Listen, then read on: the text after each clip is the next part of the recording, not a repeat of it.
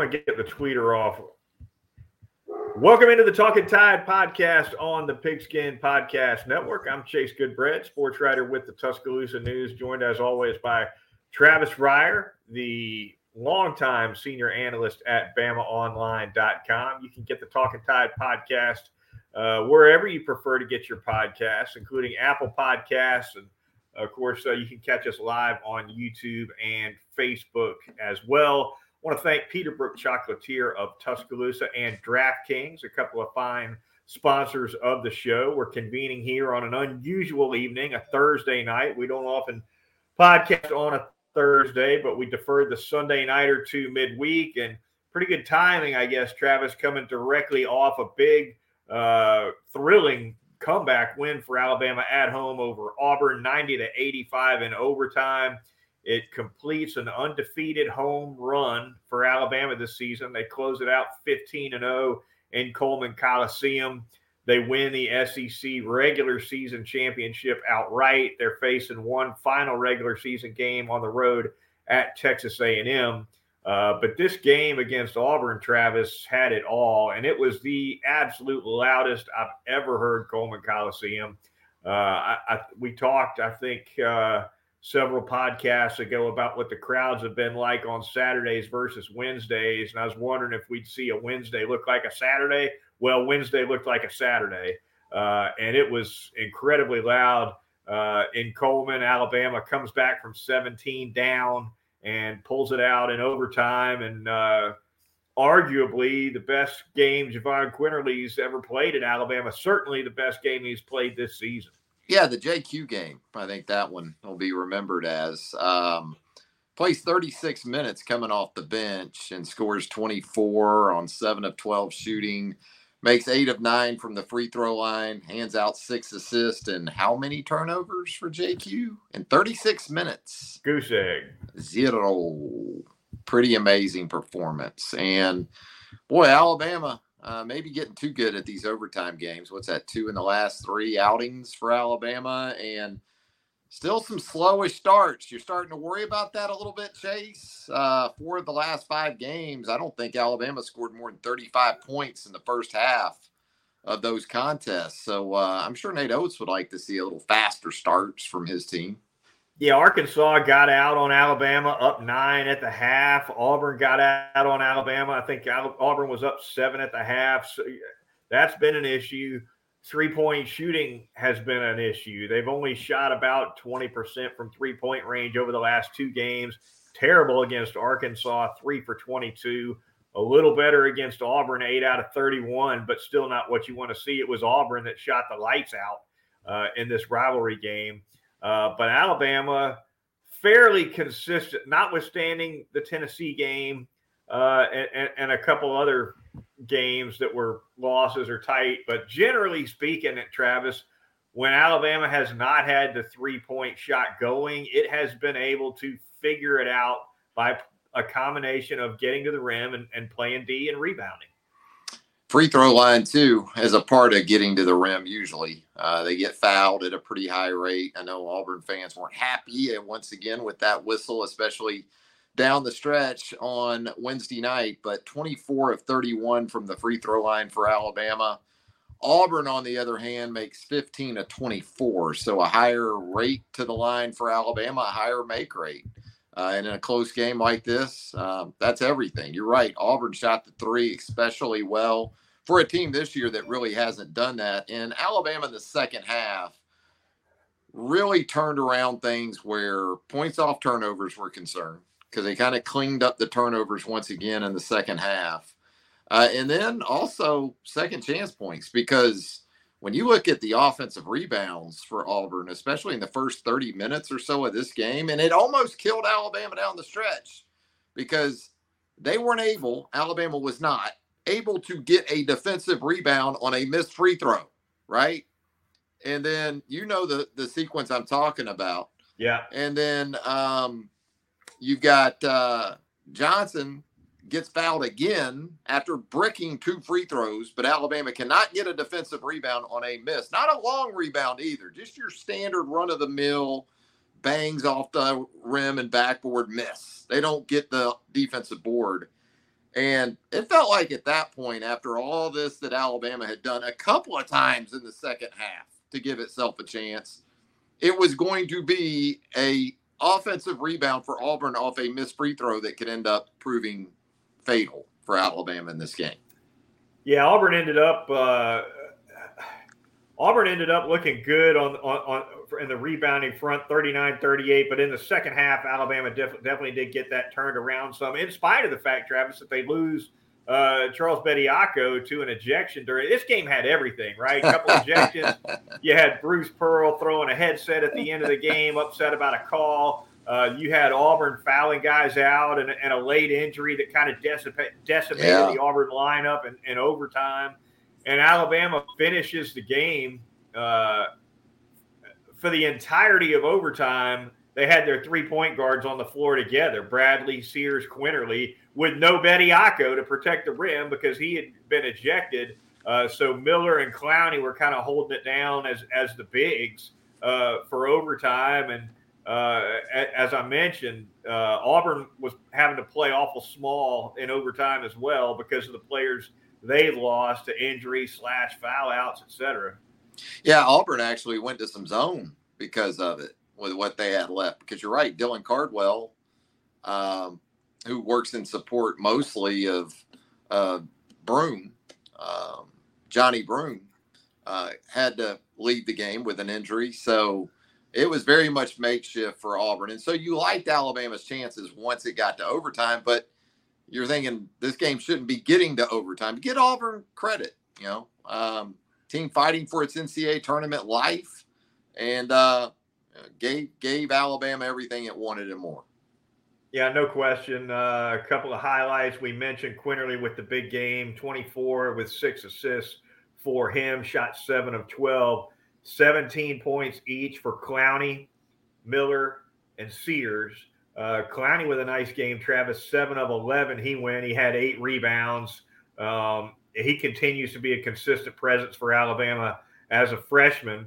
Uh, and I kind of thought we would have seen a little more of Nick Pringle after I'm a Pringle fan. Uh, after Bediako got ejected, but it never happened. Uh, Bediako goes out, and Nate Oats' answer is basically keep going small uh, and and smaller. So it worked out for Alabama. They win 90 to 85.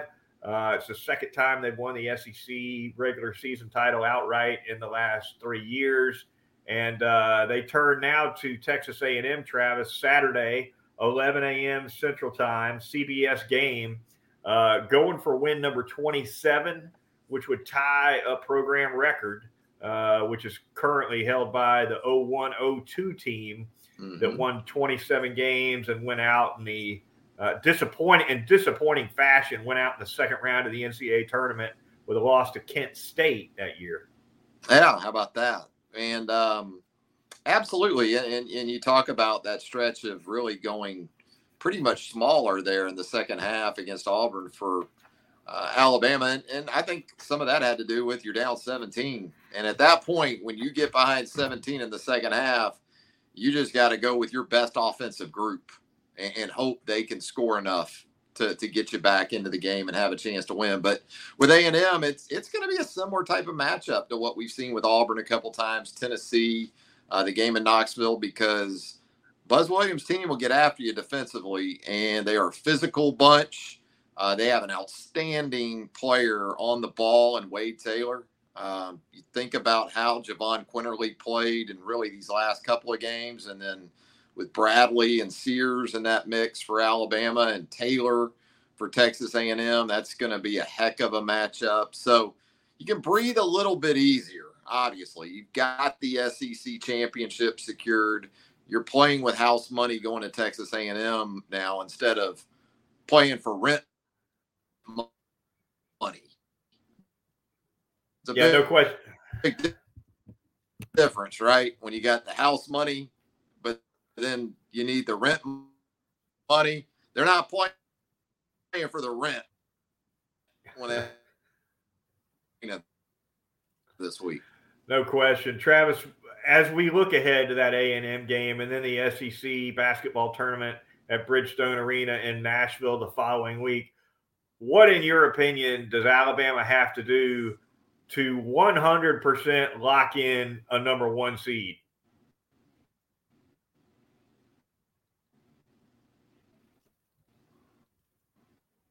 This weekend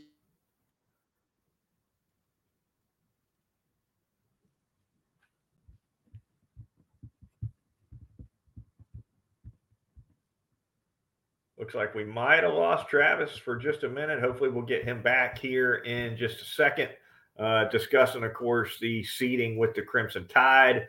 Looking to lock in a number one seed in the NCAA tournament if they can, with one regular season game left to go. Of course, that would be uh, a game against, uh, or that would be a game in Birmingham if Alabama is able to nail that number one seed down. Potentially, I suppose, even uh, if they end up somehow playing poorly down the stretch uh, and end up with a two seed, I would think they would still play in Birmingham uh, in that first and second round weekend. Uh, so we shall see on that. Hopefully, we'll get uh, Travis back here in just a couple of minutes. But once again, recapping that win over Auburn, the Crimson Tide wins its 26th game of the season. Uh, Jaden Bradley with a big shot down the stretch for the Crimson Tide only ends up with six points total, uh, but certainly um, hit a big one late for Alabama on a reverse layup that helped kind of seal things down the stretch. And uh, it was a here we go. We may have uh. We got you back, Travis. Ta-da! I went solo there for just a minute. Well, you can do that. You're talented yeah. enough. No, but I mean, you were asking about what Alabama might need to do to go ahead and secure a one seed. Right. Um, I think one or both would work. Obviously, I think either a win at Texas A&M uh, this Saturday to go 17 and one in the league, um, or uh, perhaps uh, with a loss to Texas A&M, at least win a game in Nashville. Right. And, and now, maybe not so much where the number one overall seed is concerned, right. but a one, but a one seed. And look, we can talk about the number one seed. We can talk about just being a one seed, just as if it's happened many times in Alabama basketball history or something. What we both know is, regardless of seed, it's still all about the draw and matchups. So you could be the number one overall seed. That's great. That's a nice feather in the cap for the program. But if the matchups don't work to your favor, really, at the end of the day, uh, did you really did you come out on top in that situation? Is Alabama, do you think, completely locked in on starting in Birmingham, whether they're a one seed or not? I got to think at this point they are. I mean, I would think so. It's too. about butts and seats, you know, and selling tickets. And Alabama and Birmingham as a one or a two or whatever, you know, that's that that. And now, I mean, I understand once you get to a certain seed level, you, you don't want a team having a home court advantage to go along with, you know, playing in a eight nine game in yeah. Birmingham or something like that. But if we're talking one versus 16, one versus eight in the round of 32, yeah, uh, I could see that for sure. All right, uh, lots to get into on the back end of Crimson Cover, or excuse me, of Talking Tide here this night. I just taped Crimson Cover about an hour ago, so you're gonna have to give me a little dude. leeway, Travis. You know, I got all these platforms that I'm juggling in my head, and uh, they swirl around on me sometimes. All right, uh, Talking Tide podcast on the Pigskin Podcast Network, brought to you by a couple of fine sponsors. We're going to tell you about them right now. We're going to start uh, by telling you a little bit about DraftKings. NBA fans, time to bring the hoops action to the palm of your hand with the DraftKings Sportsbook, an official sports betting partner of the NBA. This week, new customers can bet $5 and win $200 in free bets instantly. Plus, for a limited time, all new and existing customers – can get a no sweat same game parlay every single day. So download that app now. Sign up with the promo code TPPN. New customers again can bet $5 on the NBA, get $200 in free bets instantly only at the DraftKings Sportsbook, an official sports betting partner of the NBA. Once again, use promo code TPPN. Going to tell you about Peterbrooke Chocolatier out there at 1530 McFarland Boulevard North in the Indian Hills section of Tuscaloosa. Valentine's Day behind us, but Easter on the horizon. Peterbrooke Chocolatier going to take care of all your Easter treats. Give them a call, 205 752 0211, and go ahead and get your pre orders filled right now. And so you're going to want to check out Peterbrooke too for just your sweet tooth in general, right? I mean, anything in chocolate, the champions of chocolate can take care of you at Peterbrooke Chocolatier, 1530 McFarland Boulevard North in the Indian Hills section of Tuscaloosa. All right, the Talking Tide podcast on the Pigskin Podcast Network. Moving on, I'm going to talk a little bit of spring football now. Coming around the corner, Travis, three weeks away. The Crimson Tide uh, has a new inside linebackers coach once again, and Robert Bala comes from Liberty, a defensive analyst there under Hugh Freeze. And so one of those in and out deals with Austin Armstrong here today, gone tomorrow. Nine days officially he clocked, I believe, uh, after the Alabama announcement. I don't think that qualifies for a pension, right? No, no, not quite there. Uh, not quite there. But at any rate, we will look uh, ahead to the offense next week. We'll talk a little bit about the defense. Maybe uh, following that, we'll hit uh, the special teams.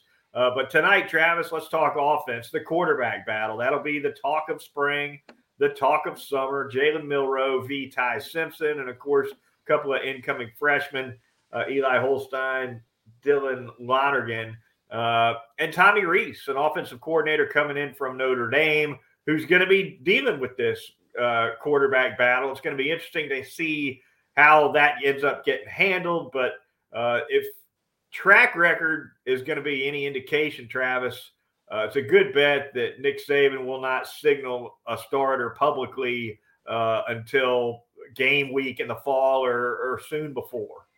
Yeah, I don't think uh, either one of us are anticipating Nick coming up to the podium after the 8A game and going, "That's it, we got our quarterback." Uh, we've seen enough of this to know that isn't going to happen. So, absolutely, going to be intriguing to see how this thing plays out. Everybody seems to have a thought on who benefits from Tommy Rees coming in and maybe his imprint on the offense. You know, could it be that you know, it's it's uh, Ty Simpson that that ends up being more of the uh, the favorite with Rees coming in because there was a connection there, I guess, on the recruiting trail, or is it Jalen Milroe because we've seen Rees utilize the quarterback at least somewhat um, as kind of a runner and a thrower. Um, a lot to consider, a lot to play out, but uh, one thing we know for sure, it'll be heavily scrutinized between now and what I guess September first of uh, of next year or this year.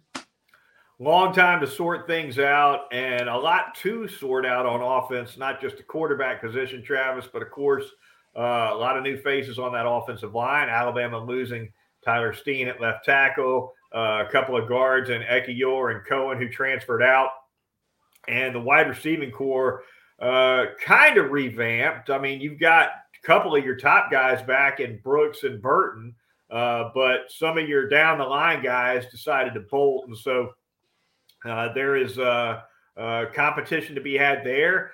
Cam Latu replaced at tight end. That's another issue. So Rees is going to have his hands full in terms of um, finding new personnel that can that can do what he wants, and and he's not going to have a ton of tape on some of these guys from last year because uh, in a lot of cases they'll be uh, uh, new faces, at least to the starting lineup. Yeah, and we know that Notre Dame has been pretty running back and tight end centric uh, in recent years. So I'm sure he likes what he's got at, at, running back, and and that's with Justice Haynes already on campus as well as a highly coveted recruit. But certainly Jase McClellan, Roy Roydell Williams, Jam Miller.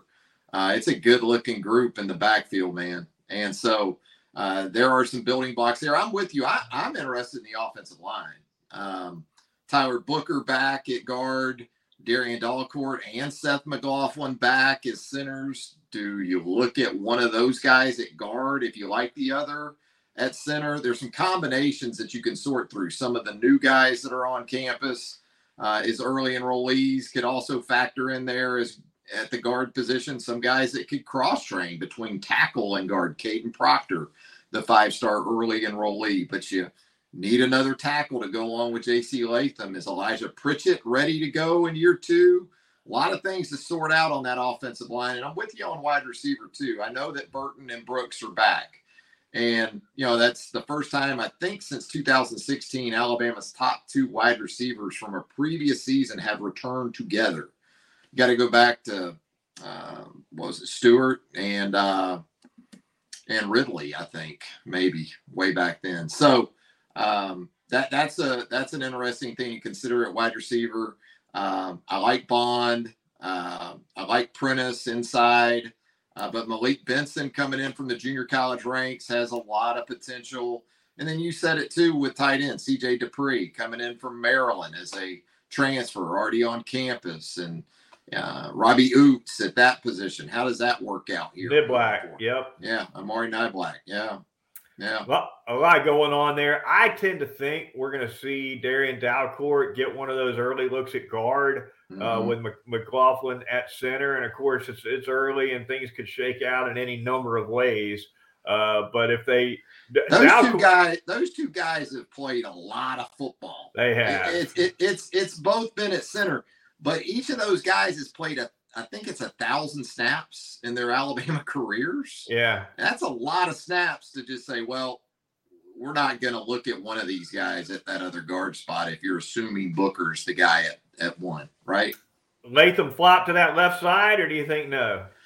I think he does. Uh, that's been the natural progression that we've seen in the past, right? So yeah. that would be my thought with Pritchett or um, Kadyn Proctor, one of these new guys. And look, some of these guys that have worked inside, uh, like Terrence Ferguson and Jaden Roberts, they've got tackle on their resumes too. So as we both know, between guard center, tackle guard, cross training guys. Uh, we know that Nick Saban and Eric Wolford aren't going to leave any rock. Uh, you know, they're they're going to turn over every rock to find yeah. the, the, five they want. Find the five they want and figure it out from there. That seems to be kind of how it goes uh, in some years. There you have it. That is going to do it for this edition of the Talking Tide podcast. When Travis and I come back for our next one, we'll be previewing that SEC basketball tournament that's coming up, of course, next week at Bridgestone Arena in Nashville. So for Travis Reier of BamaOnline.com, I'm Chase Goodbread of Tuscaloosa News and Crimson Cover Television, and we will talk to you next time right here on Talking Tide.